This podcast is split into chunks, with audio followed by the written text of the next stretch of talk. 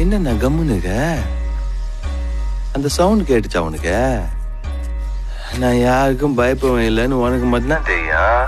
ஆனா மார்க்கெட் மொத்தத்துக்கும் தெரியணும்ல, அப்ப இவ்வளவு சவுண்டா சொல்லணும்ல. மங்களா, ஒண்ணு மட்டும் ஞாபகம் வச்சுக்க, நான் உன் பூச்சாண்டிக்கெல்லாம் நடுங்கிறவன் இல்ல, அலற விடுறவன், அடங்காதவன்.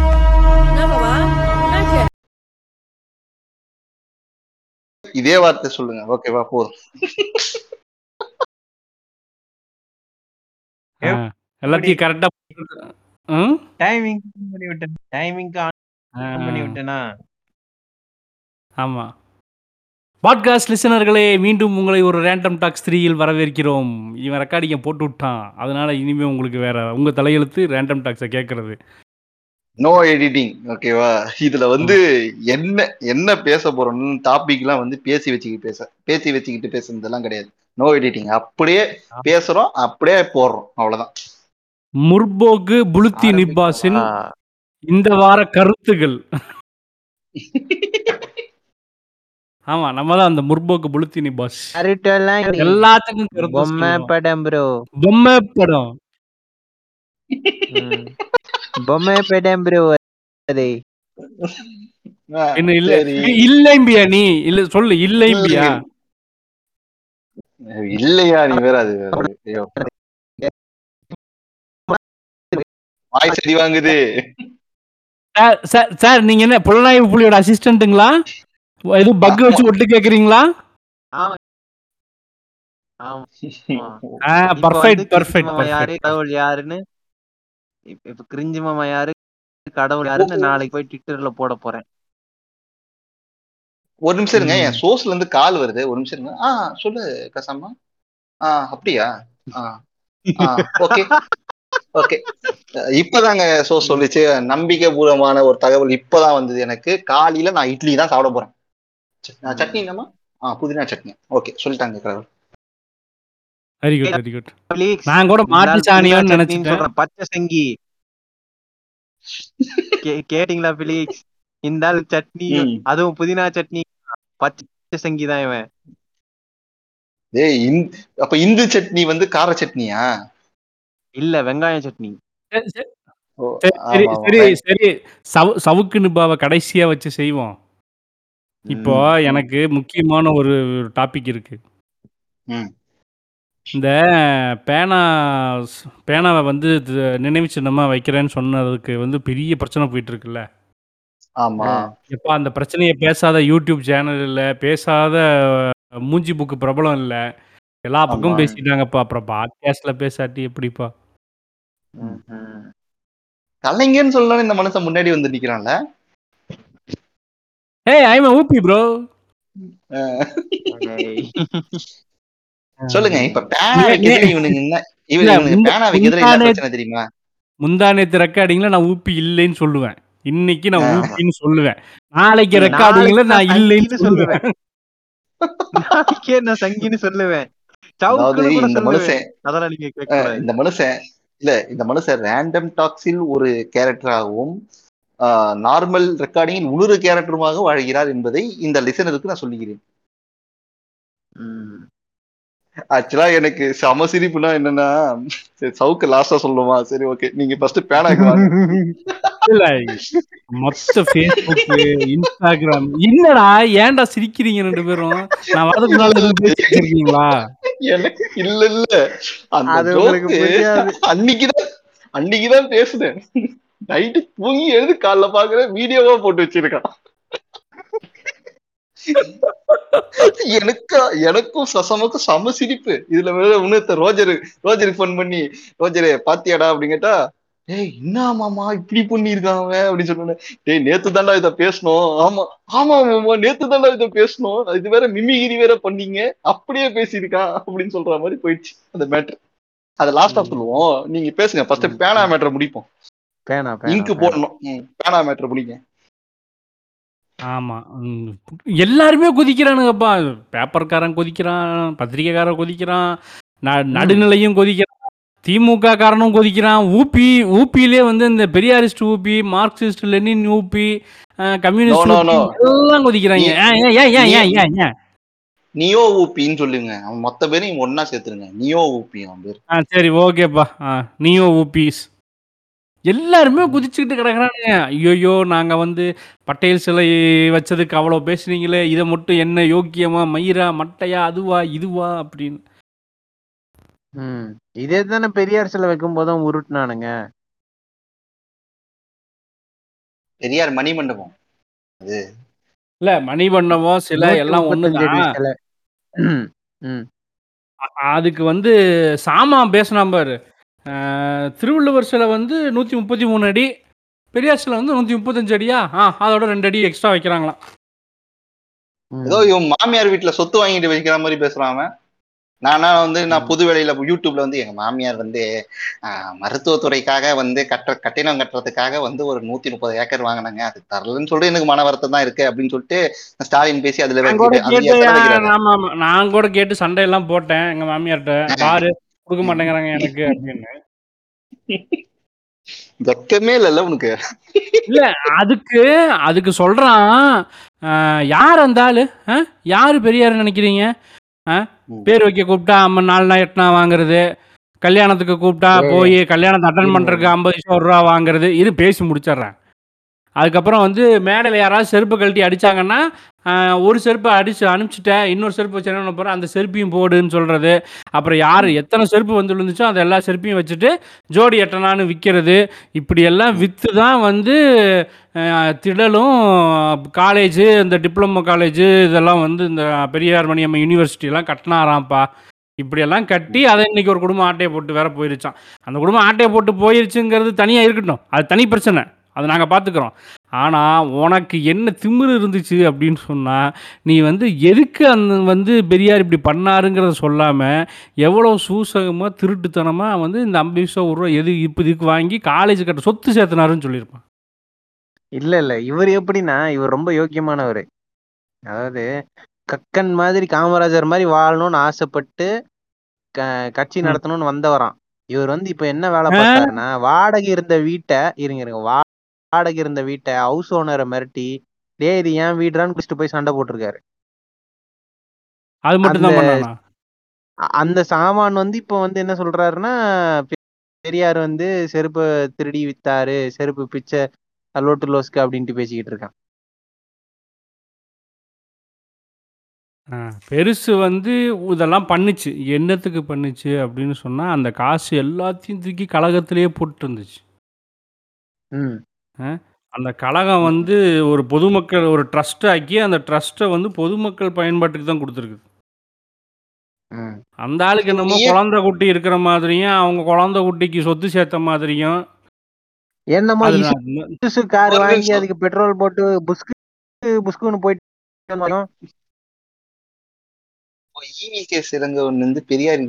கிடையாதா.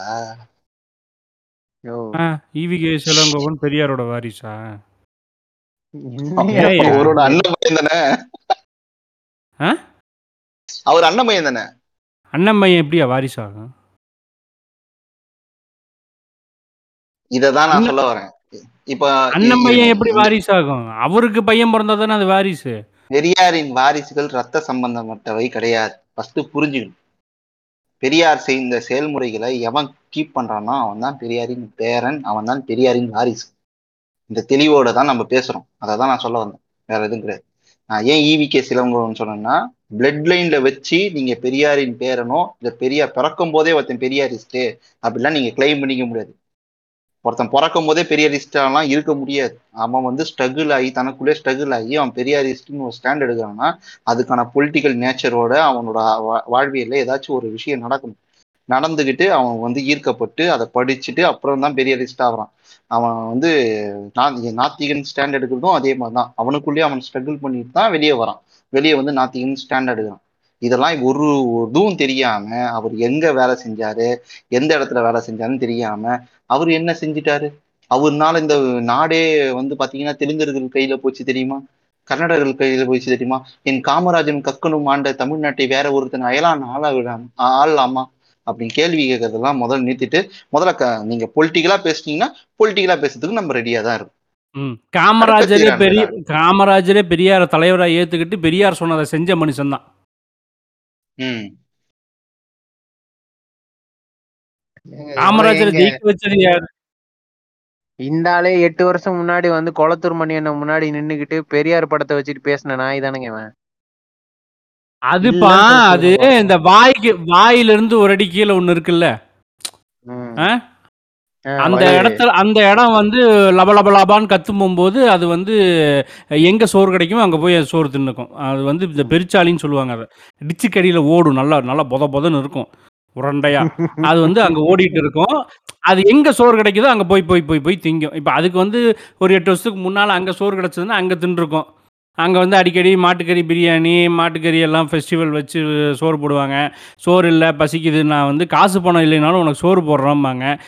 இதுக்கு வேறு வாய்ப்பு படம் கிடம் எதுவும் இல்லாமல் சோத்துக்கு வழி இல்லாமல் சுற்றிட்டு இருந்துச்சா அங்கே கூப்பிட்டு சோறு போட்டுருந்தாங்களா. அதுக்கப்புறம் சில பல அஃபீஷியல் அஃபீஷியலாகவே சில பல அமைப்புகள் வந்து இந்த பொறுக்கியை தேர்ந்தெடுத்து இங்கே வா இங்கே பாரு இங்கே ஒரு பெரிய மூட்டை வச்சுருக்கோம் இதில் வந்து உனக்கு தேவையான அரிசி இருக்குது தின்னுக்கிட்டு நான் சொல்கிறதெல்லாம் செய்யின்னு சொன்னச்சா அங்கே அரிசி திங்கிது. அப்புறம் வந்து இங்கே வந்து புழுக்கை போட்டு போகுது, வேற ஒன்றும் இல்லை.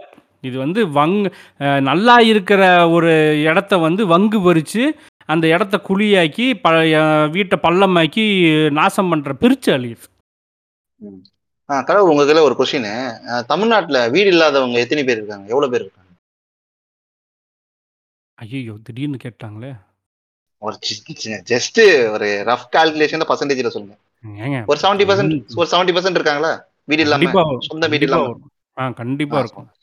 அதெல்லாம் தமிழ்நாட்டின் துயரம் கிடையாது, புரியுதுங்களா? அது வரலாற்றின் துயரம் கிடையாது. ஓ ஓ நீங்க அப்படி வரீங்களா? இந்த நாய்க்கு பங்கு இல்லையா, அதுதான் வரலாற்றின் துயரம், புரியுதுங்களா? அது நீங்க இப்படி சொல்லக்கூடாது, அது இப்படி சொல்லக்கூடாது. இந்த நாட்டையே அடைய துடிக்கும் எனக்கு வீடு இல்லைங்கிறது ஒரு துயரம் இல்லையா, அப்படி சொல்லணும். இந்த இந்த ரஜினி சிம்பர்ஸ் இருக்கானுங்களே, இந்த ஹீரோ ஷோ ஹீரோ ஷிப் பண்றவனுங்க வந்து ரஜினி சிம்பர்ல என்ன சொல்லுவானுங்கன்னா, என் ஃப்ரெண்டு ஒருத்தர் இருக்கான், என் ஃப்ரெண்டு வந்து பேர் சொல்ல வேணும்ல, சரி ஓகே, அவனோட ஃப்ரெண்டு வந்து பார்த்தீங்கன்னா அவனோட ஃப்ரெண்டு வந்து ரஜினி ரசிகர், ரஜினி மனப்பான்மை எப்படி இருக்கு, ரஜினி சிந்தனையாளர்னு சொல்லலாம், அந்த அளவுக்கு ரஜினி பிரிட்டிஷ்ல அவன் அலைஞ்சிட்டு இருப்பான். எங்க ரெண்டு பேருக்கு பேசிட்டு இருக்கும் போது என்ன சொல்றான், என் தலைவனை பாடுறா ரப்பர் செருப்பு போட்டிருக்கான், என் தலைவன் பாடுறா இட்லி வந்து தட்டுல சாப்பிடுறான், பாடுறா சாதாரண தட்டுல சாப்பிடுறான் அப்படின்னு சொல்லும் போது என் ஃப்ரெண்டு சொல்றான், நானும் முப்பது வருஷமா தட்டுல தான் இட்லி சாப்பிடுறேன், உனக்கு என்ன பிரச்சனை அப்படின்னு கேட்கறான். நீங்க சொல்லுங்க, தட்டுல இட்லி சாப்பிடுறது எளிமையின் வடிவமா? இதை ஒரு பேட்டியில் ரஜினியே சொல்லிட்டான் வந்து, எப்படி சார் இப்படி சிம்பிளிசிட்டியா இருக்கீங்கன்னு. அவன் சொன்னான், ரேமண்ட்ஸு பேண்ட்டு கதர் குர்த்தி வெளியே அம்ப பென்ஸு காரு இதிலெல்லாம் போயிட்டு இதை போய் சிம்பிளிசிட்டின்னு சொன்னான் என்னங்கன்னு. அந்த ஆள் ஸ்டைலே அவன் சிரிச்சிட்டான், அவனே சிரிச்சிட்டான், அந்த ஆள் ஸ்டைலே அவனே சிரிச்சிட்டான் சிரிச்சு இதெல்லாம் போய் சிம்பிளிசிட்டின்னு சொல்லிட்டு இருக்கிறீங்களே அப்படின்னு சொல்லி ஆப்போசிட்டில் கேள்வி கேட்டாங்களா, அசிங்கப்படுத்திட்டு போயிட்டான்.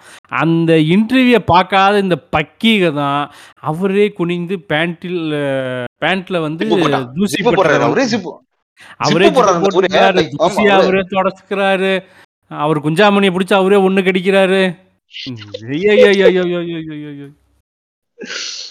அதுக்கு ஒண்ணு, எங்கள் தலைவரை நீங்க வந்து எப்படி வேணா வந்து விமர்சிக்கலாம், ஆனா கருத்தியல் தளத்துல நீங்க என்ன விமர்சிக்க முடியாதுன்னு சொல்லுவாரு. யாருக்கு என்னன்னா கைய வச்சு முக்கோணம் போட்டுக்கிட்டு இருப்பாரு, அதானே? இங்க பாருங்க சாய் பாபா, இங்க பாருங்க முக்கோணம், இங்க பாருங்க பின்னாடி லைட் எரியுதா, அங்க பாருங்க நாலாவது கண்ணு திறக்குது, இப்படிதான் பேசிக்கிட்டு. எப்படி எப்படி எப்படி எல்லாரும் பாபா சின்னத்தை இப்படி ஒரே மாதிரி காமிச்சாங்க. ஆனா அந்த அந்த அந்த இன்டர்வியூல கார்த்திகை செல்வம் ஒரு லுக் விட்டுருப்பாப்ல பாரு, அன்னைக்கு கேமரா மட்டும் இல்லைன்னா செந்திலுங்க செந்தில்களையும் பண்ணாருல, அவரு செந்தில்களையும் பண்ணாரு, சேம் ஸ்கிரிப்ட் செந்தில்களையும் அவர் பண்ணாரு, எனக்கு நல்ல ஞாபகம் இருக்கு. செந்தில் ஒரு மாதிரியா பாரு, என்னடா இது உன்ன உனக்கு ஸ்லாட்டு கிடையாது. ஆக்சுவலா செந்தில் சொல்லியிருப்பாரு, நாம் தமிழர் கட்சி வந்து பொதுவான ஒரு குற்றம் வைப்பாங்க, இந்த தமிழ்நாட்டில் நாங்கள் ஏன் வளரவில்லை அப்படின்னு சொல்றதுக்கான ஒரு மேஜர் காரணத்தை நாம் தமிழர் என்ன கிளைம் பண்ணுதுன்னா, எங்களுக்கு தனி மீடியா இல்லை, அதனாலதான் நாங்க வளரல அப்படின்னு சொல்லும் போது செந்தில் செந்தில் இருக்கார்ல தமிழ் கேள்வி செந்தில், அவர்ல வந்து ஸ்லாட் எல்லாம் போட்டு அந்த இடுமவன கார்த்தி அப்புறம் வந்து ராஜீவ் காந்தி சீமானன் எல்லாம் கூப்பிட்டு வச்சு ஒரு எப்படி சொல்ற நேர்பட பேசுன்னு சொல்லிட்டு தனி ஸ்லாட் போட்டே பேச வைப்பாரு. அந்த நாய்க்கு சரியா பேசுவாரு. அந்த டைம்ல தான் வந்து அந்த இதெல்லாம் போட்டோ வந்து இங்க பாரு இங்க பாரு கோக்கு இருக்கானா கோக்கோட நெத்தியில பாரு முத்திர இருக்கா, இங்க வெஜிடா இருக்கானா வெஜிடா பாரு முத்திர இருக்கா, ஃப்ரீஸா இருக்கானா ஃப்ரீஸாக்கு வால் இருக்கா பாரு, ஆமணி காடு ஏன் சின்னதா இருக்கான் சொல்லு அப்படின்னு பேசிட்டு இருக்கு. அண்டர்டேக்கர் வரும்போது பாருங்க லைட் எல்லாம் ஆஃப் பண்ணி ஆன் பண்றாங்க. கேவின் இப்படி கையை வச்சுக்கிட்டு மேல போய் இப்படியும் போட்டு வருவேன் டிச் ஒரு பஸ் இல்ல இந்த இந்த மூளை இந்த மூளைகட்ட முண்டை சொல்லுது. அதெல்லாம் நிறுவ முடியாது. அந்த சிலையெல்லாம் அந்த நினைவுச்சொல்லாம் வைக்க முடியாது. நான்லாம் விட மாட்டேன் நான் விட மாட்டேன் அதெல்லாம். அதுக்கெல்லாம் வாய்ப்பு இல்லை, வைக்க முடியாது. நீ யாரா இன்னும் கவுன்சிலர் கூட ஜெயிக்கலனா லூசு கூதி மாதிரி பேசிட்டு திரியிற, அங்கங்க மைக்கு கிடைச்சிருச்சுங்கிறதுக்காக ஒய்டா ஒய் ஒண்ணு இல்ல இவங்கிட்ட கொண்டு போய் மைக்கு நீட்டுறான்ல அவனை தூக்கி போட்டு மேய்ச்சா சரியா போயிடும். ஐயோ அப்படி கிடையாதுயா, மைக்கு நீட்டுறானா கண்டென்ட்யா, விச்சுவல்ல இந்த ஆள் போட்டானா வீடியோ கண்டனா எல்லாம் ஒரு த்ரீ மில்லியன் போர் மில்லியன் வருது. எந்த நாய் வேணா பாக்கட்டு. இப்ப நமக்கு ஒரு டாபிக் கிடைச்சிருக்குல்ல வாய்க்கு. அதான் அந்த ஏழைகளுக்கு எள் உருண்டை பொறி உருண்டை எல்லாம் சொல்லுவாங்க தெரியுமா? பொறி அது எதுனா இந்த வயசானது எல்லாம் வந்து வீட்டாண்ட என்ன பண்ணுவோம் கேட்டீங்கன்னா போய் அஞ்சு பத்து ரூபா எடுத்துன்னு போவோம். அஞ்சு ரூபாய்க்கு பொறிகள்ல வாங்கணும், அஞ்சு ரூபாய்க்கு காரா பூந்தி வாங்கணும். ஓகேவா, நான் வந்து கிரவுண்ட்ல ஓடும் போது அது வந்து அந்த படிக்கட்டுல உட்காந்துக்கும் வயசானது. அதெல்லாம் ரெண்டுத்தையும் மிக்ஸ் பண்ணி லபக்கு லபக்குன்னு போயிட்டுனே இருக்கும். நான் ஒரு ஒரு ரவுண்டா சுத்திட்டு இருப்பேன். அடிச்சிட்டு இருக்கும் போதெல்லாம் சுத்தி சாப்பிட்டு அது மாதிரிதான் இவரு இவரோட கண்டென்ட். எவனா இப்ப அரசியலே தெரியாதுன்னா கூட அவனை வச்சு அரசியல் பேசலாம், இந்த நாயை போட்டு அடிச்சு அரசியல் பேசலாம். அதனாலதான் இவனை வந்து கண்டுக்கிறது கிடையாது. இல்ல இல்ல இவர் வந்து நான் ஓப்பனா சொல்றேன், கலைஞரை வந்து கலைஞர் மீதான தாக்குதல் வந்து தமிழ்நாட்டுல ரொம்ப ரொம்ப அதிகம். ஓகேங்களா, இப்ப தமிழக அரசுன்னு இவனுக்கு பேசவே மாட்டானுங்க. எல்லா இஷ்யூலையும் வந்து பாத்தீங்கன்னா திமுக அரசு, திமுகவின் காவல்துறை, திமுகவின் முதலமைச்சர் ஸ்டாலினின் கையில் இருக்க அமைச்சரவை பார்த்தீங்கன்னா காவல்துறை அது சேர்ந்து இப்படிலாம் பேசுற ஒரு விஷயம் வந்து காரணம் வந்து பார்த்தீங்கன்னா திமுகவை சப்ரஸ் பண்ற ஒரு விஷயம். ஓகேங்களா, நான் திமுக வந்து தூய்மையான கட்சி, அவனுங்களே என் விடி வெள்ளி அவருங்களே என் ஒளி அப்படிலாம் சொல்லல. இவனுங்க பேசுறதுல அரசியல் இருக்கு, இந்த அரசியல் நீங்க இப்படி பாருங்க அப்படின்னு சொல்றாங்க. அதே மாதிரி கலைஞரை பொது தலைவரா ஏத்து ஏத்துக்காத ஒரு மனநிலை தான் கலைஞர்னு சொன்னாவே எரியுது, கப கப கபன்னு எரியுது. காரணமே இதுதான், வேற எதுவுமே கிடையாது. தலைங்க எனக்கு என்ன பிரச்சனைனா இதே சாமா இதே பெருச்சாளி இந்த பெருச்சாளி அந்த பறக்கும் குதிரை வைக்கிறப்ப வாய மூடிட்டு இருந்துச்சு, பேசவே இல்லை. அவன் பெட்ரோல் கொண்டு போடுவான்ல, வாயிலே வெட்டுவான்ல. ம், அதே மாதிரி பட்டேல் சிலைக்கு வாயே பெருசாக ஒன்றும் பேசவே இல்லை. என்னத்துக்கு மூவாயிரம் கோடியில் வந்து சில தேவையில்லாத பேசியிருப்பான், அது பேசியிருப்பான், அவன் காதல விழாது. இல்லை இல்லை நான் கேட்கறது என்னன்னா இதை வைக்கிறதுக்கு முன்னாலேயே இவ்வளவு காண்டு காட்டம் இவ்வளவு வாய் பேசுறியே, அதுக்கெல்லாம் என்ன பேசணும்? கரெக்டு. அதே மாதிரி இந்த நியோ யூபிஸ் ஆகட்டும், நடுநிலைவாதிகள் ஆகட்டும், தமிழ்நாடு மீது அதீத பற்று கொண்டவர்கள் ஆகட்டும், அப்படியே ஐயோ தமிழ்நாட்டுக்கு ஒண்ணுன்னா என் கையை அறுத்து ரத்தத்தை குடிப்பேன் அப்படிங்கிற அளவுக்கு இருக்கக்கூடிய அப்படியே அந்த தமிழ் தேச பக்தியை திரிக்க விடுற முகப்புத்தகவாசிகள் ஆகட்டும், என்ன இருந்தாலும் இது தேவையில்லாத ஒண்ணு என்ன இருந்தாலும் இது தேவையில்லாத ஒண்ணு அதுக்கும் இதுக்கு என்ன வித்தியாசம்? நான் சொல்றேன், அது மூவாயிரம் கோடி இது நூறு கோடி இது எண்பது கோடி ரெண்டாயிரத்தி தொள்ளாயிரத்தி இருபது கோடி வித்தியாசம் இருக்கு. ரெண்டாவது அந்த நாய்க்கும் இந்த ஆளுக்கும் அவ்வளோங்கப்பா, நான் ஒன்றும் கலைஞரை வந்து உத்தமர்லாம் சொல்லலப்பா. நீங்கள் வந்து ஊழல் ஊழல் ஊழலுமீங்க, இது வரைக்கும் எந்த ஊழலும் நிரூபிக்கப்படல. விஞ்ஞான ஊழல் விஞ்ஞான ஊழல் விஞ்ஞான ஊழலும் நிரூபிக்கப்படல, எதுவும் பண்ணல. அதே சமயம் வந்து அவங்க காசே அடிக்கலையா அதெல்லாம் நீ வந்து நம்புறியா அப்படின்னு கேட்டால் நான் வந்து என்ன சொல்லுவேன் அப்படின்னா எப்படா அப்புறம் கட்சி நடத்துறது? இவ்வளவு யோகியம் பேசுற இல்ல. இன்னைக்கு ஒருவேளை நானோ கிரிஞ்சு மாமாவோ இப்போ எங்களோட பாட்காஸ்ட் திடீர்னு பிரபலமாகி நாங்கள் பெரிய ஆளாகி அரசியல் பண்ணி ஆட்சியை பிடிச்சிட்டோம்னாங்க கூட காசு ஆட்டையை போடுவோம்ப்பா, கட்சி நடத்தணும் இல்லை? அப்புறம் அஞ்சு வருஷம் கழிச்சு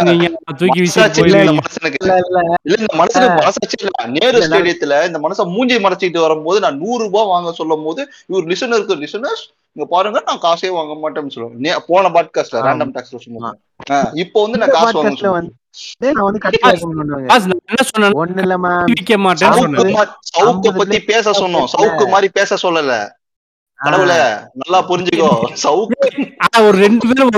இருங்கப்பா, நான் காப்பி விக்கிறேன்னு சொல்லல. நான் பாட்காஸ்ட்ல காப்பி விப்பேன், நீங்க வந்து காப்பிக்கு காசு கொடுங்கன்னு கேட்கல. அப்புறம் வேற என்னடா இன்னொன்னு என்னடா அது தப்பு பேட்ரான் அந்த மாதிரி பேட்ரான் நம்ம பேசுறத கேட்கறதே பெரிய விஷயம். இதுல உனக்கு காப்பி வேற விற்கணுமாக்கும். நான் காப்பி பேட்ரான்லாம் விற்க மாட்டோம் அப்படின்னு சொன்னனே தவிர, அரசியல்வாதி ஆனதுக்கு அப்புறமே எல்லாம் வந்து அப்புறம் கட்சி நடத்துற காசு வேண்டாமா?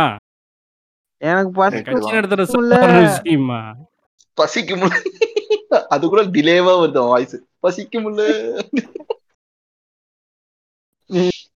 கலைஞர் பயன்படுத்தி நிறைய பாட்டைய போட்டாங்க, அவங்க எல்லாரும் அதுல சம்பாதிச்சாங்க அப்படிங்கிறத நான் வந்து ஹண்ட்ரட் பர்சன்ட் ஒத்துக்குவேன், ஹண்ட்ரட் பர்சன்ட் நம்புறேன், இல்லைன்னு சொல்லவே இல்லை.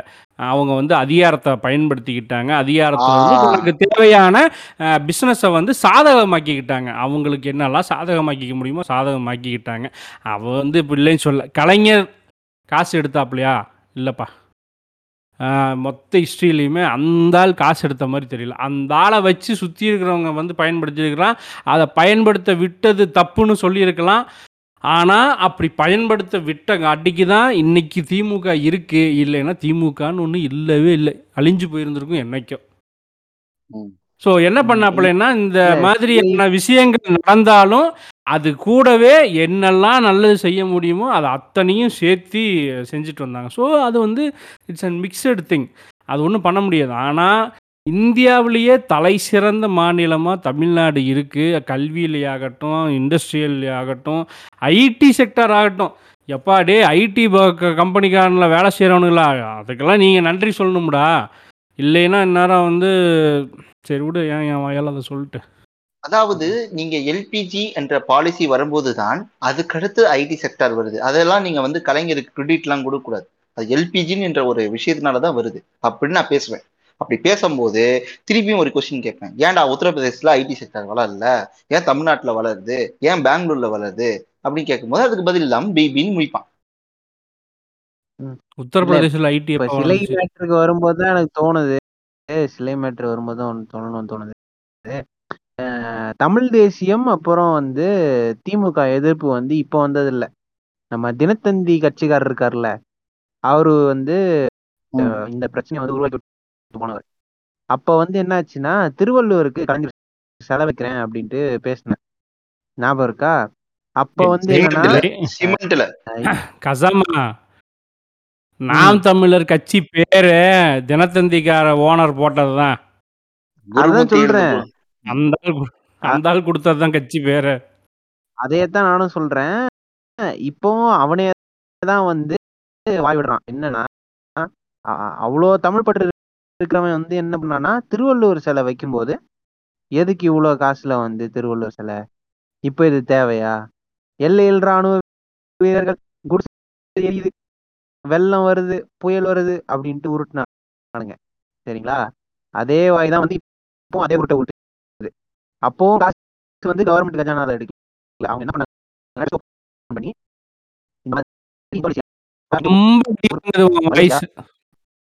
ஆமா, நீங்க உங்களோட நெட்வொர்க்கில் சரி பார்த்து கொண்டு நீங்க பேசுங்க. பேசுறது நல்லா தான் இருக்கு, ஆனா கேட்க மாட்டேது, ரொம்ப அடி வாங்குது. எந்த பயனும் இல்ல.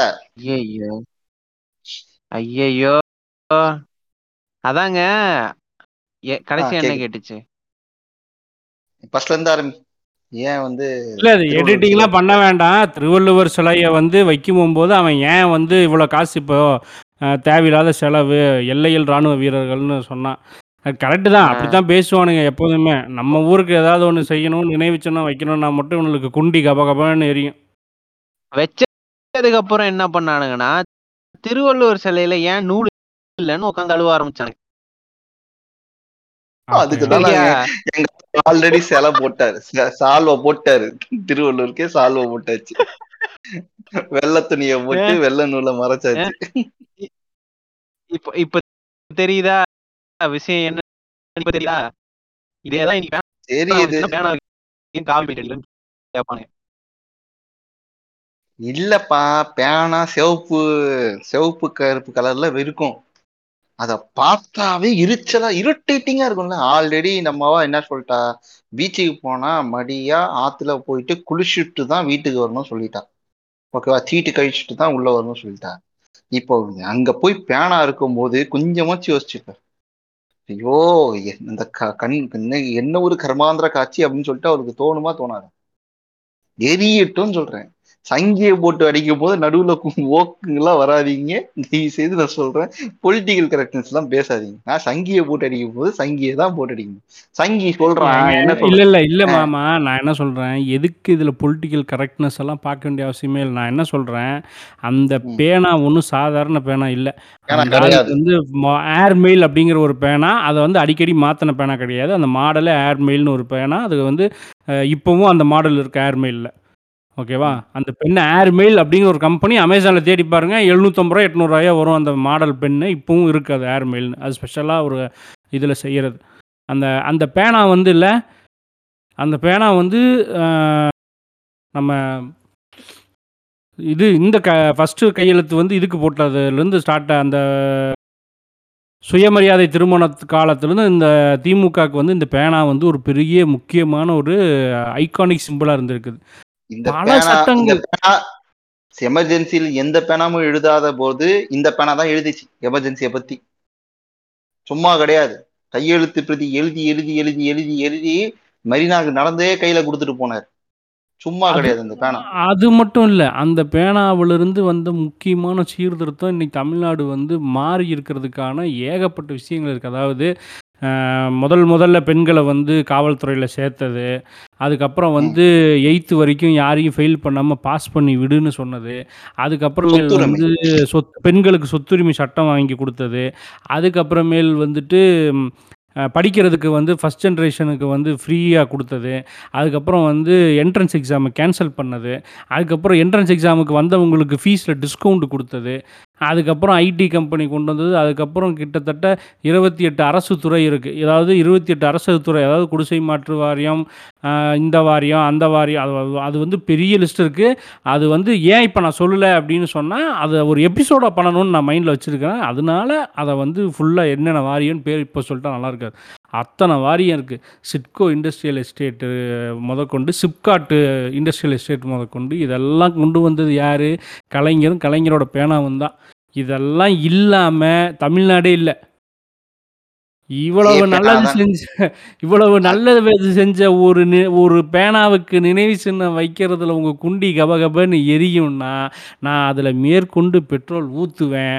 என்னைய நீ ஊப்பின்னு சொல்லிக்க, இரநூறு கிரெடிட்னு சொல்லிக்க, I don't care care we don't care actually இதே பேனா கேர் இதே பேனா தான் பாசிசத்துக்கு எதிராக ராமன் என்ற ஒரு இன்ஜினியர் படித்ததாகவும் எந்த கல்லூரியில் சேர்ந்ததாகவும் தரவு இல்லைன்னு சொன்னது இந்த பேனா தான், வேற எதுவும் கிடையாது. இதே பேனா தான் முரசொலியில வந்து ஏகப்பட்ட கட்டுரை எழுதியிருக்கு. ஆஹ் அதாவது எமர்ஜென்சியில மேஜரா எமர்ஜென்சின்னு சொல்லும் போது இந்த பேனா சூப்பரா எழுதிச்சு. ஓகேங்களா, இலக்கியத்துறையில இலக்கியத்துறையில பங்கு. அம்பாள் என்றைக்கடா பேசினாள் அப்படிங்கிற மிக முக்கியமான ஒரு வசனம் எழுதுனதும் இந்த பேனா தான். கட்டவேரலோ கட்டவேரலையோ தலையோ கேட்டால் பட்டை உரியும் சொன்னதும் இந்த பேனா தான். ஆக்சுவலா நம்ம ஆயுதம், ஏதாச்சும் ஒரு ஆயுதம் வச்சு சிம்படிச்சா நீங்க சொல்லலாம் கலைஞரின் பெருமை வந்து நாங்க கேடயம் கொடுத்தோம், வீரவாள் கொண்ட ஒரு ஒரு சிலை வைக்க போறோம் அப்படின்னு சொன்னா கூட அது வந்து தேவையில்லாத சிலை, தேவையில்லாத கண்டென்ட் அப்படின்னு கூட சொல்லலாம். பேனாங்க அது ஒரு கல்வியின், நம்ம தமிழ்நாட்டில் வந்து கல்விக்கு ரொம்ப முக்கியத்துவம் கொடுக்கணும்னு சொல்லிட்டு ஒரு கல்ச்சுரல் எவிடன்ஸ் ஈவெண்ட்டாக வந்து கிரியேட் பண்ணுறதுக்கு என்ன தப்பு இருக்குது? ஏன் நாங்கள் எங்கள் அறுபது அறுபத்தஞ்சு வருஷம் அரசியல் வாழ்க்கையிலேருந்து ஒரு நிகழ்வு எடுத்து ஒரு நினைவு சின்ன வைக்கிறதுல உங்களுக்கு என்ன எரியுதுன்னு கேட்குறேன். நான் கேட்குறது அது எண்பது கோடி வீண் செலவு இல்லையானோ பேசிட்டீங்க. அறிவு இருக்கா இல்லையாடா? தமிழ்நாட்டின் பேச போறோம், எங்களுக்கு தான் இல்லையே. ஒரு நிமிஷம் இருங்க, தமிழ்நாட்டின் பட்ஜெட் டோட்டல் பட்ஜெட் எவ்வளவு எஸ்டிமேட்டட்? ஏங்க எண்பது கோடி. பிசுறா பிசுறது அப்படி பார்த்தா மூவாயிரம் கோடியும் இந்திய பட்ஜெட்ல பிசுறு தான். பிசுறு தான் பிசுறு தான் யார் இல்லை சொன்னா. அதுக்கடுத்து நீ டிமானிட்டேஷன்லாம் வச்சுட்டு இந்த பிசுறை பண்ணா கேட்க தான் செய்வேன்.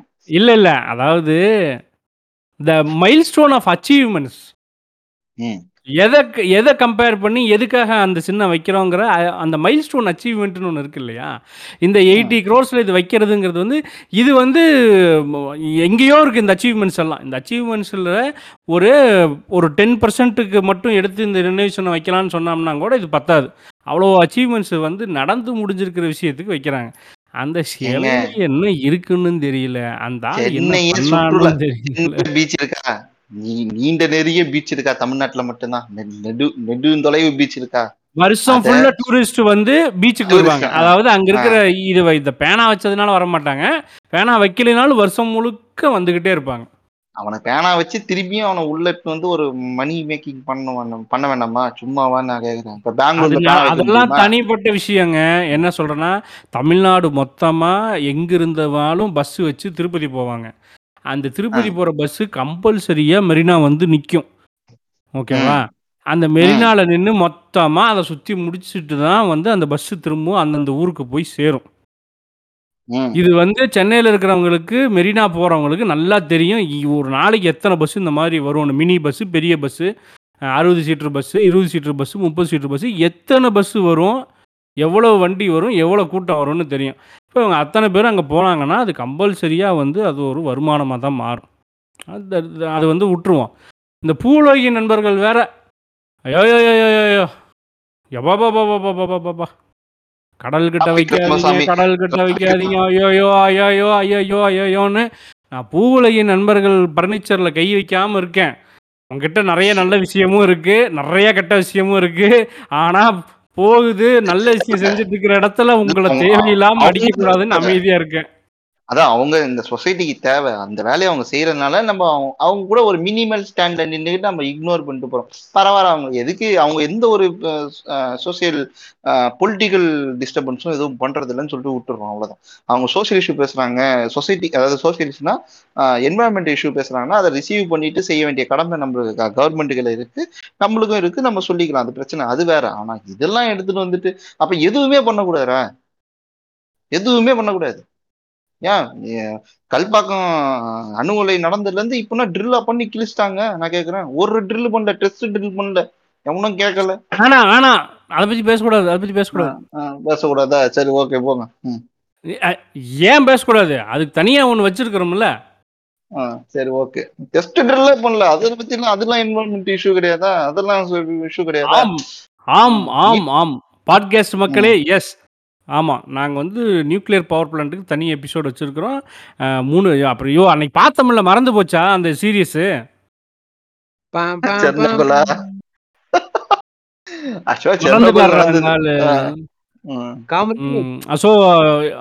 ஆமாம், காம்சோ காம்ரேட் அமைதியாக இருங்க, நம்ம இப்போ எதுவும் பேசக்கூடாது, நோ ஹிண்ட். நாங்கள் வந்து உங்களுக்கு தனியாக பவர் பிளான்ட்டை பற்றி பேசுவோம், நியூக்ளியர் பவர் பிளான்ட்டை பற்றி இன் டீட்டெயிலாக பேசுவோம். அதோட ஸ்டடி போயிட்டுருக்கு, ஆல்மோஸ்ட் முடிஞ்சிருச்சு, இன்னும் கொஞ்சம் டீட்டெயில்ஸை கலெக்ட் பண்ணிகிட்ருக்கோம். ஸோ இப்படி வந்து அந்த சிலையில் வந்து இது வந்து முற்போக்கு புளுத்தி நிப்பாஸோட கருத்துப்பா, இது எங்களோட கருத்து. இந்த கருத்தில் நிறைய பேர் மாறுபடலாம், உடன்படாமலும் போகலாம். அதுக்கு நாங்கள் ஒன்றும் பண்ண முடியாது, இருக்கிறத இருக்கிறதபடி பேசி தான் ஆகணும், என்ன செய்ய. என் கருத்து அப்படிதான், என் கருத்துன்னு இல்லை, இது வந்து அப்புறம் என்ன இருக்கோ அதை தானே பார்க்க முடியும், டு பி ப்ராக்டிக்கல். அதாவது நான் வந்து கன்வின்ஸ் ஆகிட்டேன், கன்வின்ஸ் ஆகிட்டேன்னா என்ன சொன்னாலும் நீங்கள் கேட்டுக்கணும். உலகமே எனக்கு ஆப்போசிட்டில் நின்னாலும் எதிர் திசையில் நான் ஒற்றையாளாக நிற்பேன், நான் கன்வின்ஸ் ஆயிட்டேன்னா. ஆமா, வானத்தை பார்த்து எச்சி துப்பிக்குவேன், நான் என்ன நானே நான் காரி துப்பிக்குவேன், கன்வின்ஸ் ஆயி. ஆமா, ஐ அம் கன்வின்ஸ்ட் ஆயிட்டேன்னா கூட குடிப்பேன். If I am convinced convinced நான் நாள் தனியா லாஸ்டா பேசுறேன்னு சொன்னீங்க நீங்க. இப்ப டாபிக் உள்ள என்ன பண்றது? ஆமா, அடுத்து செஸ்ஸுக்கு வரலாம்பா. ம் செஸ் செஸ் அப்படின்னா என்ன சொல்லுங்க? சதுரங்க சதுரங்க சதுரங்க வெட்டி சதுரங்க சதுரங்க போட்டி இதுல இல்ல சங்கிகளை கொஞ்ச நேரம் பேசிட்டு இருக்காரு போல. அவன் இந்த கலைஞர் பேனா மேட்டருக்கு சொல்றான் சங்கி, என்ன சொன்னா, இது வந்து நீங்க மெல்நாள வைக்கிறீங்கன்னா அதுக்கு சென்ட்ரல் கவர்மெண்ட் பர்மிஷன் வேணும். ஏன்னா அது வந்து ஒரு எல்லை ஓர கடல் எல்லை கடல் எல்லை ஓரம்னு சொல்றது எல்லை வந்து மத்திய அரசு கட்டுப்பாடுல வருது அப்படின்னு சொல்றான். அது கடல் அக கடல் அகழ்வராய்ச்சி இயக்கம் வந்து அதுக்கு பர்மிஷன் கொடுத்துருச்சு. அது கொடுத்துருச்சு தலைவரே தலைவரே அது கிடையாது தலைவரே. ஒரு குறிப்பிட்ட கிலோமீட்டர் இருக்குது, ஆறு கிலோமீட்டர் எட்டு கிலோமீட்டர் நினைக்கிறேன். அது வரைக்கும் ஸ்டேட் லைன் தான், அதுக்கு மேலதான் இன்டர்நேஷனல் வாட்டர் லைன். அதுலதான் ஒன்றிய அரசுக்கு வந்து நம்ம பர்மிஷன் வாங்கணும். ஓகேவா, இது ஸ்டேட் கன்சல்ல வருது. இல்லைன்னா நான் ஏன்டா திருவள்ளுவர் சிலை வைக்க போறேன்? உனக்கு அந்த அறிவு கூட கிடையாதா? ஆல்ரெடி திருவள்ளுவர் சிலை வந்து நான் கடல்ல வைக்காம திரையில வச்சான் அவன். நான் கேக்குறேன், நூத்தி இருபத்தி மூணு அடிக்கு எங்க வச்சாங்க? கடல்ல தானே வச்சாங்க. வினா விவேகானந்தர் பாறைன்னு ஒண்ணு இல்ல இல்ல அந்த கிறுக்கு குண்டை அந்த பேனாக்கு இங்கு ஊத்துவாங்களான்னு கேட்கறான். அப்புறம் நான் பட்டேல் சிலைக்கு ஜட்டி எப்படி போடுவீங்கன்னு கேட்பேன். அதெல்லாம் தேவை புண்டையா, மூடிட்டு இருந்தா தாண்டா உங்களுக்கு மரியாதை. இங்கு ஊத்துவீங்களான்னு கேட்கறேன். கிறுக்கு ஊதி என்னன்னா கலைஞரை பொது தலைவரா இங்க வந்து உருவகப்படுத்தி விட்டாங்கன்னா இவனுங்களால எதுவும் பேச முடியாதுல்ல. வரவன் போறவன்லாம் கலைஞரை பார்த்துட்டு கலைஞர் இது பண்ணாரு அது பண்ணான்னு சொல்லிட்டு நீங்க ஒரு பிம்ப அரசியல் கட்டமைக்கிறீங்க, ஒரு அடையாள அரசியல் பேசுறீங்க. நீங்க அடையாள அரசியல் பேசுறீங்க கேட்டா, ஆமாம் கலைஞர் எங்கள் அடையாளம் தான், அதை பேசினா அடையாள அரசியல் தான் நான் பேசுவேன்டா, அப்படிதான் நான் பேசுவேன். என்னப்போ கண்டிப்பா நாங்க அதைத்தான் பேசுவோம். கலைஞர், அண்ணா, பெரியார் மூணு பேர்த்தையும் தான் எங்களுக்கு அடையாளம் எடுத்து வச்சு பேசுவோம். நீ சாவு மவனே சம்பவம் அதான் சொல்றேன்ல. அந்த இந்த செஸ் சம்பவம், செஸ்ல ஆயிரத்தி எட்டு பஞ்சாயத்து நடந்தாலும் இன்னைக்கு அந்த வீடியோ ஒன்று வந்துச்சுல, நல்லா போஸ்ட் போட்டிருந்தேன் பாத்தீங்களா? வணக்கம்,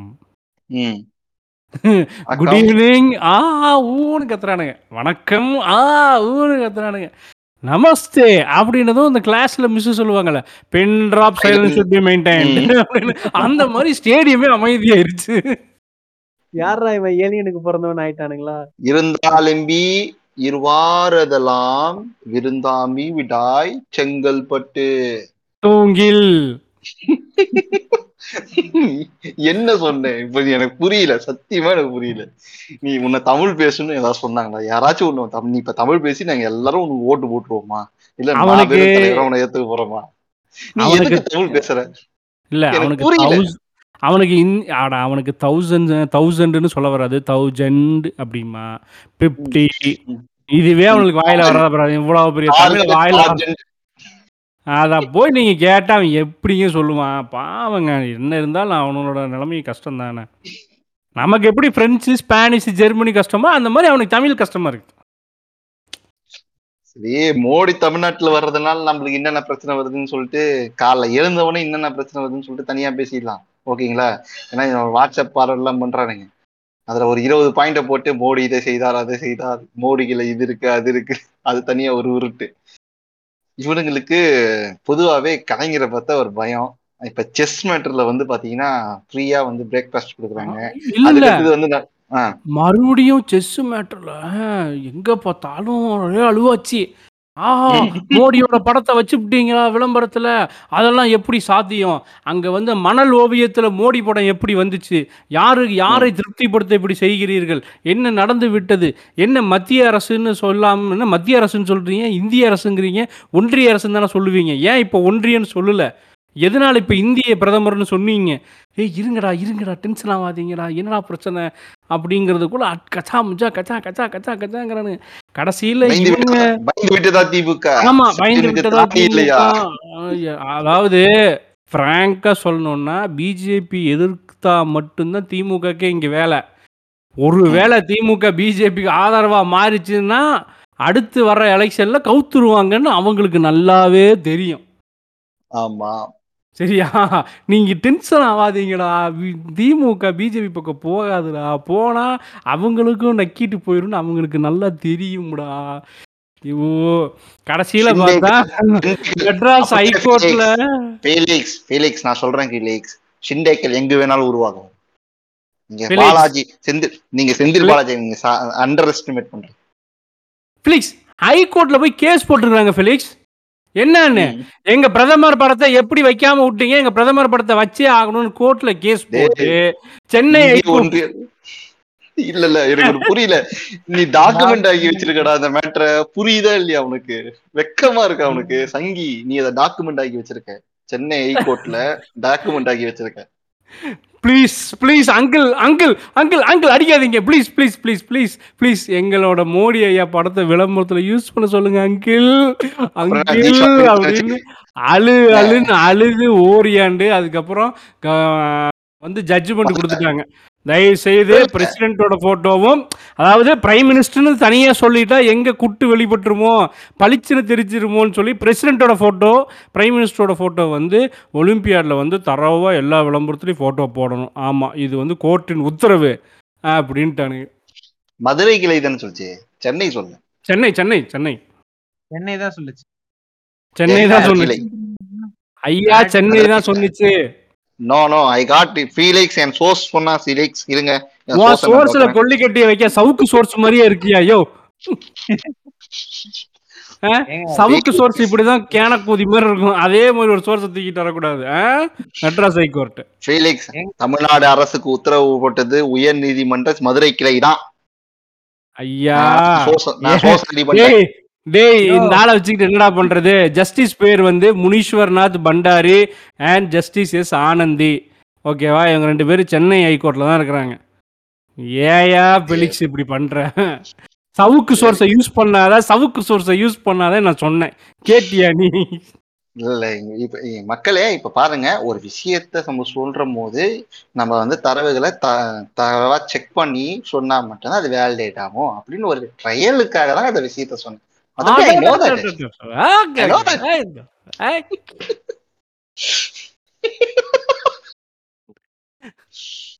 செஸ் ஃபெடரேஷன் இந்த மாதிரி ஒரு the government of Tamil Nadu and honourable chief minister Thiru M K Stalin along with the team at AICF carried out tremendous effect on bringing the F I D E forty-fourth World Chess Olympiad அப்படின்னு கொட்டை எழுத்துல mention பண்ணி அப்பவே போட்டான். எப்போ April ஒன்லயே news release பண்ணிட்டான். சரிங்களா? அன்னைக்கு சங்கி கம்முன்னு தான் அதெல்லாம் இவங்களாம் நடத்த முடியுமா? அதெல்லாம் எவ்வளவு பெரிய அன்னைக்கு கம்முன்னு இல்லைங்க, அன்னைக்கு இது நடக்கிறதே அவனுக்கு தெரியாதுங்க. ஆமா அது உண்மைதான், அவனுக்கு தெரியாது பாவம். அறியாத வாட்ஸ்அப் பிள்ளைகள் காலையில கண்டென்ட் கொடுத்தாதான் நீ ஃபுல்லா பேசுவானுங்க. அது என்னன்னே அவனுக்கு தெரியாதுங்க. அவனுக்கு தெரிஞ்சது இப்பதாங்க விளம்பரம், அந்த குதிரை பொம்மை படம் எல்லாம் வச்சதுக்கு அப்புறம் தான் ஐயோ ஒண்ணு நடக்குதா என்கிட்ட சொல்லவே இல்லை அப்படின்னு டென்ஷன் ஆக ஆரம்பிச்சானுங்க. அதுல வேற இன்னைக்கு ஏ ஒன்னுக்கு ஆஹா என்ன இருந்தாலும் ஏ ஒன் ஏ ஒன் தானாப்பா, அயன் லேடிப்பா. எதுக்கு? ரெண்டாயிரத்தி பதிமூணுல வந்து செஸ்ஸு சாம்பியன்ஷிப்பை வந்து அவங்க தான் நடத்தினாங்களாம். சரி நீ குதிரை ஏவுன்னு சொன்னோடனே என் லிங்க் வேற எங்கேயோ போயிடுச்சு. ஒரே இது அது வந்து அவங்க வந்து மத்திய அரசை கூப்பிட்டாங்களா, அவங்க பிரதம மந்திரியை கூப்பிட்டாங்களா, இன்டர்நேஷ்னல் சாம்பியன்ஷிப்பை நடத்துறதா இருந்தால் சென்ட்ரல் கவர்மெண்ட் பர்மிஷன் வாங்காமல் நடத்தவே முடியாதுன்னு ஆணி அடித்து பேசுகிறான். நான் திரும்ப திரும்ப சொல்கிறேன், அந்த செஸ் காம்படிஷனை தயவுசெய்து போய் பாரு, நியூஸை போய் பாரு, என்ன ஏதுன்னு கொஞ்சம் கேள். பார்த்துட்டு நான் ஏன் போய் பார்க்கணும்? ஐ நோ ஐ நோ என்னதான் ஸ்டேட் கவர்மெண்ட் வந்து இன்டர்நேஷனல் ப்ரோக்ராம் நடத்துறதா இருந்தால் சென்ட்ரல் கவர்மெண்ட்டை பர்மிஷன் வாங்கியே ஆகணும். சென்ட்ரல் கவர்மெண்ட்டை பர்மிஷன் வாங்காமல் இங்கே எந்த ஸ்டேட் எதுவுமே பண்ண முடியாது அப்படின்னு. அப்புறம் இந்த இன்டர்நேஷ்னல் இன்வெஸ்ட்மெண்ட்ஸ் எல்லாம் வந்து ஃபாரினில் போய் எடுத்துன்னு வராங்களா? அது எப்படி எடுத்துன்னு வராங்க உங்களுக்கு எப்படி சொல்லி நான் புரிய வைக்கிறது? ஐயா மோடிஜி வந்து எதுக்குங்க ஐயா ஃபாரின் போறாரு? அவரு அதானி வந்து ஆஸ்திரேலியால கோல் மைன் தொடங்க கடன் கேட்கறதுக்கும் அந்த கடனுக்கு வந்து ஐயா ஐயா ப்ளீஸுங்க ஐயா இந்த இவனுக்கு கொடுத்துருங்க ஐயா அப்படின்னு ஒரு நாட்டோட பிரதம மந்திரி சொல்றேன் இவனுக்கு கொஞ்சம் கொடுத்துருங்கன்னு சொல்றதுக்கும், அதே மாதிரி அனில் அம்பானிக்கு வந்து ரஃபேலோட இதை வந்து கொடுத்துருங்க. ஏங்க இந்த மாதிரி ஏதோ பெரிய டிஃபென்ஸ் கம்பெனிங்கிறீங்க, என்னங்க எத்தனை வருஷமாங்க அவர் டிஃபென்ஸில் இருக்கிறாரு அப்படின்னா ஐயா முந்தானேத்தான் ஐயா கம்பெனி ஆரம்பிச்சிருக்கிறாரு, ஒன்றும் பிரச்சனை இல்லைங்க, அவர் எல்லாத்தையும் கற்றுக்குவார் கொடுங்க அப்படின்னு கேட்டு வாங்கி கொடுத்துட்டு வருவாரு. Dronacharya no need to learn anything right? ஆ ஆமா ஆமா, Dronacharya is having guts to expose as a teacher. ம் ம் அவங்க ம் எப்போ ம். வேணா ரெடியா இருப்பாங்க. ம், ம், ம், சொல்லுங்க. ம், ம். இப்படியெல்லாம் இப்படிலாம் சண்டைக்கு வரானுங்க. அதுக்கப்புறம் கடைசியில் விசாரித்து பார்த்ததுல தான் தெரிஞ்சுது, அந்த செஸ் போட்டியில் மொத்தமாகவே ஒம்பது பேர் தான் கலந்துக்கிட்டாங்களாம். அதுக்கு முப்பத்தொன்பது கோடி செலவு பண்ணாங்களா அந்த அம்மா? இருபத்தி ஒம்பது கோடி ஆ அதை ப்ரைஸ் இருபத்தொன்பது கோடி ப்ரைஸ் மணியே பத்து கோடி ரூபாயா என்னமோ அனௌன்ஸ் பண்ணதாக சொல்கிறாங்க. பட் அது அந்த ப்ரைஸ் டீட்டெயில்ஸ் பற்றி எனக்கு கிடைக்கல. பட்ஜெட்டு டுவெண்ட்டி ம். நைன் க்ரோர்ஸு எனக்கு கலந்துக்கிட்டது விஜய் ஒம்பது டிவி தான் பேர். போகுது. நீங்க அந்த சொல்லும் போதெல்லாம் எனக்கு விஜய் டிவி தான் போகுது. ம், இதே இதே ஃபைடு தான் வந்து அந்த சாம்பியன்ஷிப் நடத்தினது. அது அந்த இயரில் எக்ஸலான சாம்பியன்ஸ் ஆஃப் த சாம்பியன்ஸ்னு சொல்லி இந்த ட்ராஃபி நடத்துவோம்ல, ம். அந்த மாதிரி சாம்பியன்ஸுக்கும் சாம்பியன்ஸுக்கும் மட்டுமே வந்து ஒரு போ செஸ் காம்படிஷன் நடத்தியிருக்கிறாங்க. வேற எதுவும் இல்லை. இது வந்து ஒலிம்பியாடு மாதிரி நூற்றி பத்து நாடுகள் கலந்துக்கல, அதில் ஒம்பது சாம்பியன் கலந்துக்கிட்டு இருக்கிறாங்க. அதுதான் ரெண்டாயிரத்தி பதிமூணில் நடந்த ஒரு சமாச்சாரம்.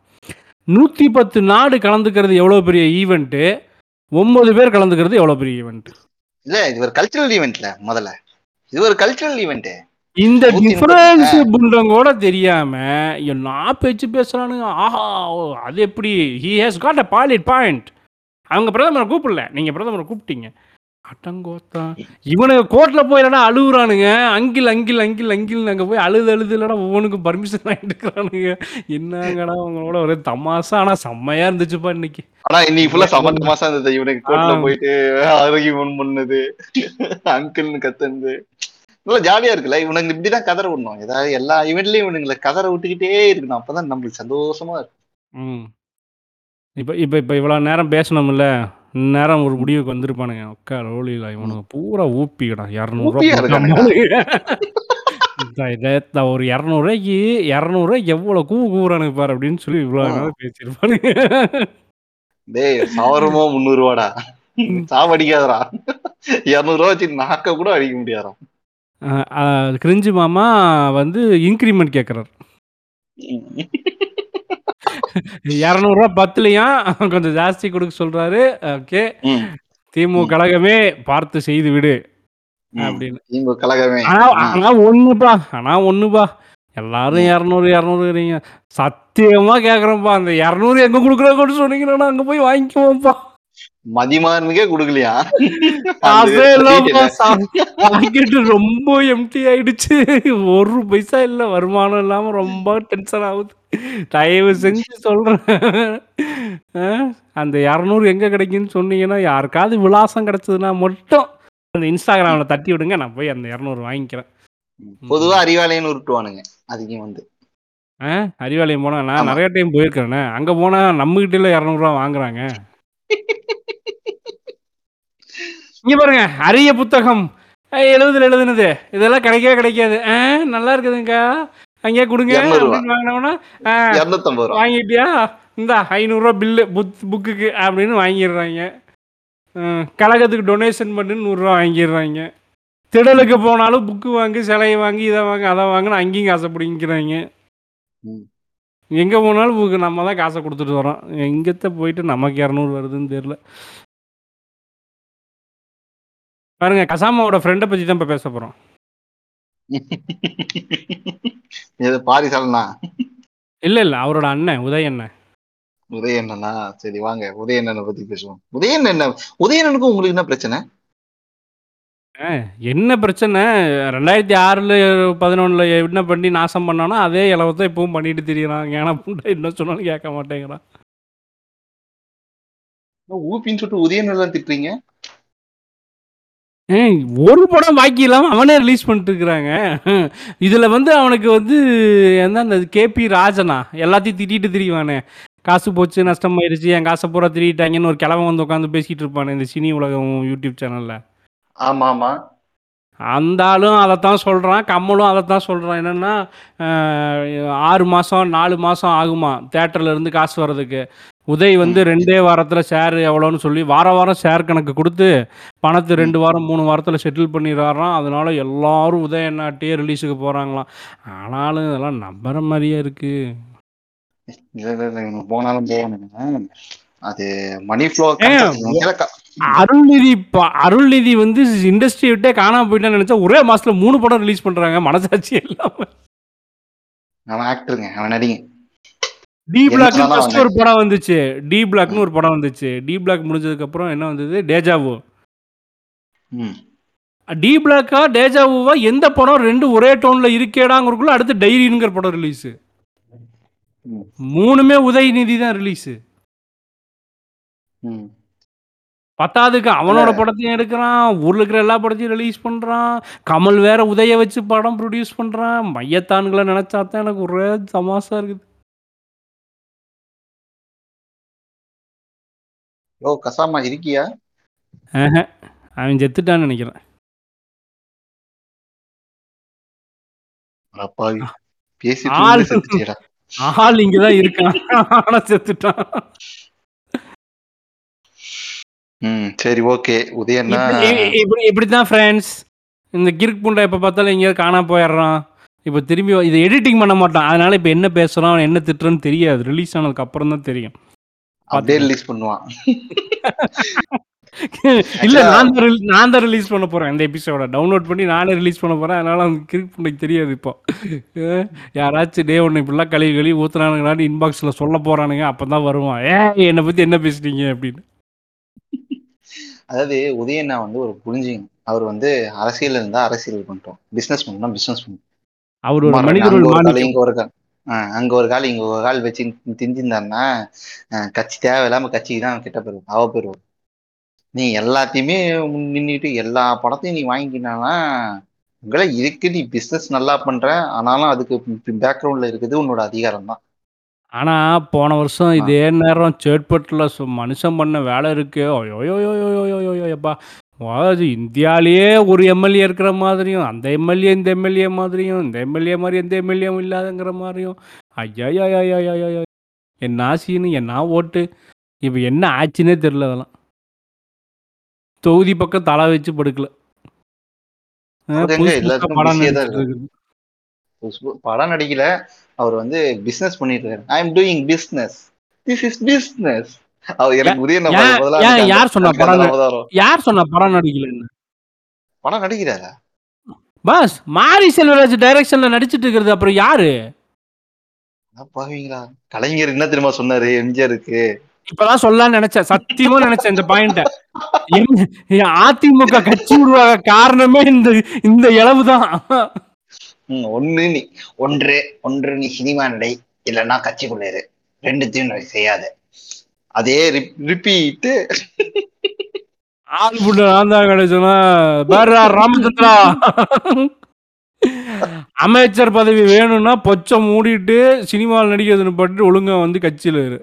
இல்லை மயிறு எவ பொச்சதான் நான் தடவை போவேன்னு நினச்சின்னா பேசாமல் போயிரு. பதவியும் கிடையாது, ஒன்றும் கிடையாது, போயிடுறா ராமச்சந்திரா அப்படிங்கிற டோனில் பேசிகிட்டு இருந்தா. இங்கே என்னடானா அஹ், அந்த ஆளோட பேரை என்னடானா மாரி செல்வராஜை கூப்பிட்டு படம் நடிக்கிறான். தெரியுமில்ல, மாரி செல்வராஜ் படம் முடிச்ச உடனே அடுத்தது வந்து கமலோட ப்ரொடக்ஷன். கமலோட ப்ரொடக்ஷன், கமலோட ஸ்கிரிப்ட்ல இவர் நடிக்கிறாரா? கமலோட ப்ரொடக்ஷன் மட்டும்தான் இப்போ அனௌன்ஸ் பண்ணியிருக்கிறானுங்க. ராஜ்கமல் ஃபிலிம்ஸ் இன்டர்நேஷனலில். அதாவது நல்ல படம் நல்ல கதை எல்லாம் கமல்களை இருக்குன்னு தெரிஞ்சதுனாலதான் இதை அப்ரோச் பண்ணியிருக்கான். கமலை வச்சு ஒன்று ப்ரொடியூஸ் ப்ரொடியூஸ் பண்ணி காசு சம்பாதிக்குது, இல்லைன்னா கமலியோட கமலோட ப்ரொடக்ஷன் டீமை யூஸ் பண்ணி இல்லை, காசு சம்பாதிக்குது, அல்டிமேட்லி கமலே காசு சம்பாதிக்குது. கமலே பல ம் வருஷம் கழிச்சு ஒரு இட்டு கொடுத்துருக்குறான். அதனால கமலை வச்சு எல்லாரும் காசு சம்பாதிக்க முடியும்னு நினைக்காதீங்க. லிங்குசாமி நாசமாக போனது கமலால தான். இந்த படம் இந்த படமா உத்தம இல்லைனா உத்தம வில்லன்ல உத்தம வில்லன்ல நாசமா போனவன் இன்னைக்கு வரைக்கும் கடல்ல இருந்து வெளியே வரல. பாவாவ விட்டுருங்க. Especially that song right, the first song single கிசே லவ்வா, ஐயா ஐயா ஐயா ஐயா ஐயா ஐயா. அந்த பைக் வேற வீலிங் வேற பண்ணிட்டு இருப்பாரு, அப்படியே சுத்திட்டு இருப்பாரு. பாவம் ஏற்க மனுஷனுக்கு ஏற்கனவே இவனுங்க மன்மத நம்பல செருப்படி வாங்கியிருக்கிறானுங்க. அதனால இது அவனை வச்சு ப்ரொடக்ஷன்ல போக ஏன் மண் மாட்டாங்க. மன்மத நம்புல கூட பரவாயில்லைங்க, அவருக்கு அப்ப ஏஜ் ஃபேக்டர் எல்லாம் ஓரளவுக்கு தெரிஞ்சா கூட அந்த டான்ஸ் மூமெண்ட்லாம் ஓரளவுக்கு நல்லா நடி- நடி- நடிச்சிருப்பாரு, டான்ஸும் நல்லா ஆடிருப்பாரு. உத்தம வில்லன் ஃபர்ஸ்ட் சாங் எல்லாம் பார்க்கும்போது கமல் ஏன் இந்த ஓப்பனிங் சாங் அக்செப்ட் பண்ணாரு? அப்படிதான் டான்ஸ் வரல, ஏஜிங் ஃபேக்டர் இருக்கு, டான்ஸ் சுத்தமா மூமெண்ட்டே வரல.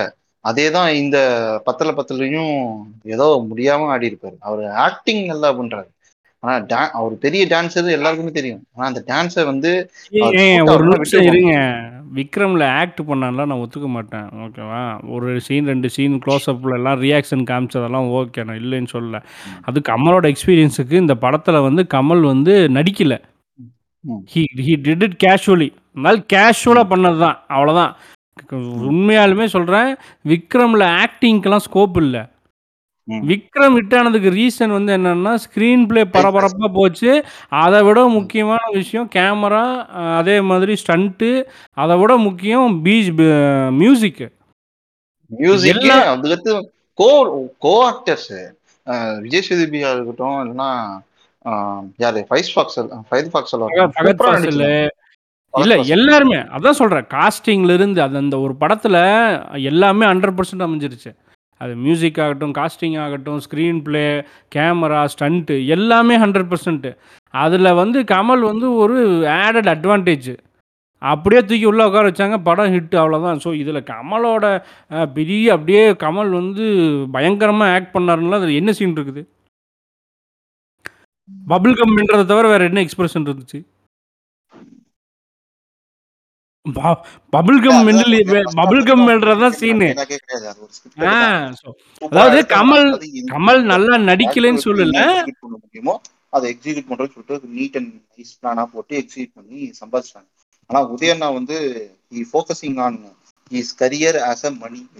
அவ்வளவுதான் எனக்கு தெரிஞ்சு. அவர் வந்து புரியல,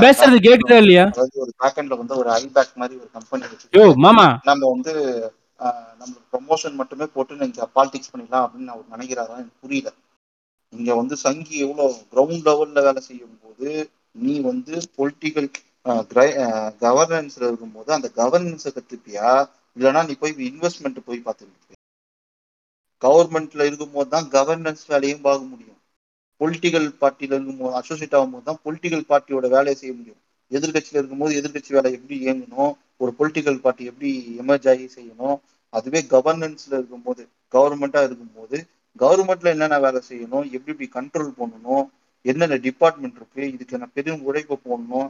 ஸ்டாலினா தூங்கவே இல்லைன்னு சொல்றாரு, நீலாம் கொஞ்சம் செய்ய வேணாமா? நான் கேட்கறேன், நீ செய்யணும், அன்பில் மகேஷ் செய்யணும், ஒரு கூட்டமைப்பு செய்யணும். அந்த கூட்டமைப்பு ஸ்ட்ரக்சரபுல்லா நீ எடுத்துன்னு போறதுக்கு என்னென்ன பேசணும், நீ தான் பவர்ல இருக்கிறான்னு நீ தான் பேசணும். அதை விட்டுட்டு நீ போயிட்டு பா படம் இன்வெஸ்ட்மெண்ட் பண்றன்னு சொல்லிட்டு உட்காந்துட்டு இருக்கலாம். என்ன விதத்துல நியாயம்? ஆல்ரெடி உனக்கு இரண்டாம் மூன்றாம் கலைஞர்னு சொல்லிட்டு சிம்படிக்குது ஒரு கூட்டத்தை உறவ உருவாக்கிட்ட.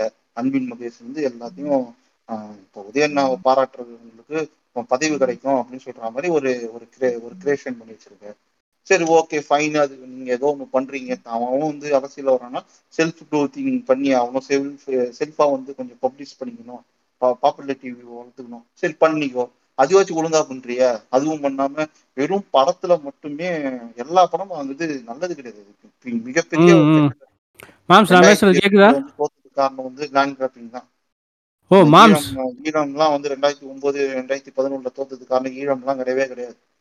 அதெல்லாம் ஒன் ஆஃப் த ஃபேக்டர் தான். ஆனா மெயினா வந்து லேண்ட் கிராப்பிங்கு, அப்புறம் வந்து ஊழல் ஊழல் ஊழல்னு சொல்லிட்டு பேசுறதுக்கு இங்க வாய்கள் இருக்கிறது. அது தெரியுமா தெரியாதா? கவுண்டர் இது பண்ணி கொடு, கவுண்டர் கவுண்டர் பாலிடிக்ஸ் கொடுக்காம இங்க வளர்க்க முடியாது. இங்க திமுகவோட பிரச்சனை வேற, அதிமுகவோட அதிமுக ஆட்சியில வந்தா பிரச்சனையே வேற. அவனுங்களுக்கு ஓட் பேங்க்னு ஒண்ணு இருக்கு பாத்தீங்கன்னா, அது உடையவே உடையாது, அப்படியே இருக்கும். திமுக ஓட் பேங்க் அப்படி கிடையாது. அங்கங்க உதிரி உதிரியா போட்டு எல்லாத்தையும் கம்பெனி எல்லாம் சேர்த்துதான் இங்க வந்து ஒரு ஆட்சியை அமைக்க முடியும். இப்படி இருக்கும் போது பண்ற செயல்முறை தான் எனக்கு ஆசை. ஒரு திமுக காரணா அப்படின்ற சந்தேகத்தையும் எனக்கு எழுப்பிக்கிறது. பீலிக்ஸ் சொல்லுங்க, நான் பேசுறது இப்ப கேட்டுச்சா இல்லையா? கிரிஞ்சு கேக்குதா? கிரிஞ்சு நான் பேசுறது கேக்குதா? ஹலோ ஹலோ கேட்கல? ஹலோ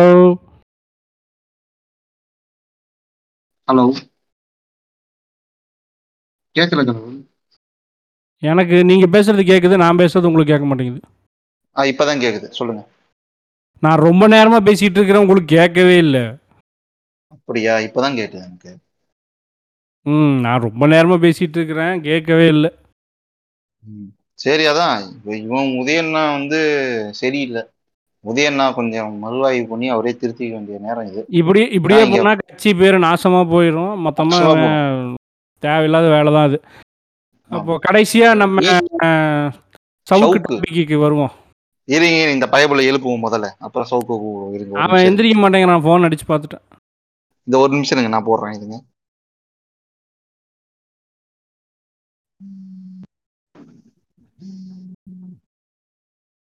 டிஸ்கா டிஸ்கார்டில் அவனோட வைப்ரேஷன் கேட்குது நமக்கு.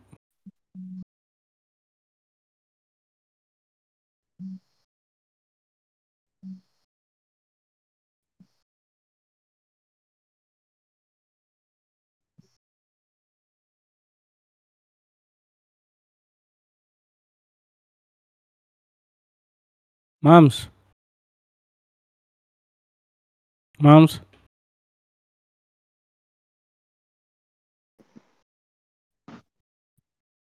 ஹலோ இருக்கியா? ஆ ஆ. யோ ஏஜென்ட் கசாமா, வாயை திறந்து பேசு. கேக்குதா கேக்குதா? நீ பேசுறது எனக்கு கேட்கல. எங்கடா போன? தூங்கிட்டேன், கதை நல்லா இருந்துச்சு. கதை நல்லா இருந்துச்சு, தூங்கிட்டியா? சரி, இப்ப நல்லா ஃபைனல் செக்ஷன் வந்துட்டோம். சவுக்கு தான் கடவுளை ஆரம்பிங்க, போட்டு புலகுறோம் அவனை. என்னத்த பொழக்கிறது, இவன் மூடையே ஸ்பாயில் பண்ணிட்டான். சேவ் பண்ணுங்க, சவுக்கு தனியாக வேணா பண்ணிக்குவோம். மெண்டல் பையன். அப்படியே ஓகே இருங்க. சரி ஓகே. ஆமா, ஓகேங்கிற இதுவே போதும். ஓகேங்கிறான் பாருங்க. Okay sorry. விடுங்க, அப்ப சவுக்கு நாளைக்கு பேசிக்கலாம். அப்ப என்ன இப்போ ஆ ஓகே. நான் பேசி முடிச்சிருங்க, அப்புறம் நான் எண்டு கார்டு போட்டுருங்க. நீங்க பாருங்க மக்களே, நம்ம ரேண்டம் பசங்க பேஸுக்கு இந்த எண்டு கார்டு எண்டே அவ்வளோதான். அஹ், மக்களே சவுக்கு திரும்ப பேசி உங்களை கொள்றோம். ரேண்டம் டாக்ஸ் ஆமா, ஃபோரில் இந்த பைபிள்ல கஷ்டமா தான் காரணம், பேசாததுக்கு காரணம் கஷ்டமா தான். அந்த பைபிள தூங்கிட்டான் ஐயா வேற எதுவும் இல்ல. ஏதாவது நைட்டு எடிட் பண்ணி ஏதாவது பன்னெண்டு. தேடுமா பாரியா. ம். ஓகே மயிரில் பண்ணுவான் எடிட். நான் அப்படியே நான் நிற்கிறேன்.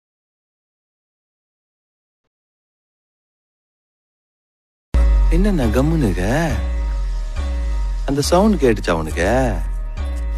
நான் யாருக்கும் பயப்பவன் இல்லைன்னு உனக்கு மட்டும்தான் தெரியும். ஆனா மார்க்கெட் மொத்தத்துக்கும் தெரியணும்ல, அப்ப இவ்வளவு சவுண்டா சொல்லணும்ல. மங்களா, ஒண்ணு மட்டும் ஞாபகம் வச்சுக்க, நான் உன் பூச்சாண்டிக்கெல்லாம் நாட்டுங்கிறவன் இல்ல, அலற விடுறவன், அடங்காதவன். என்னப்பா?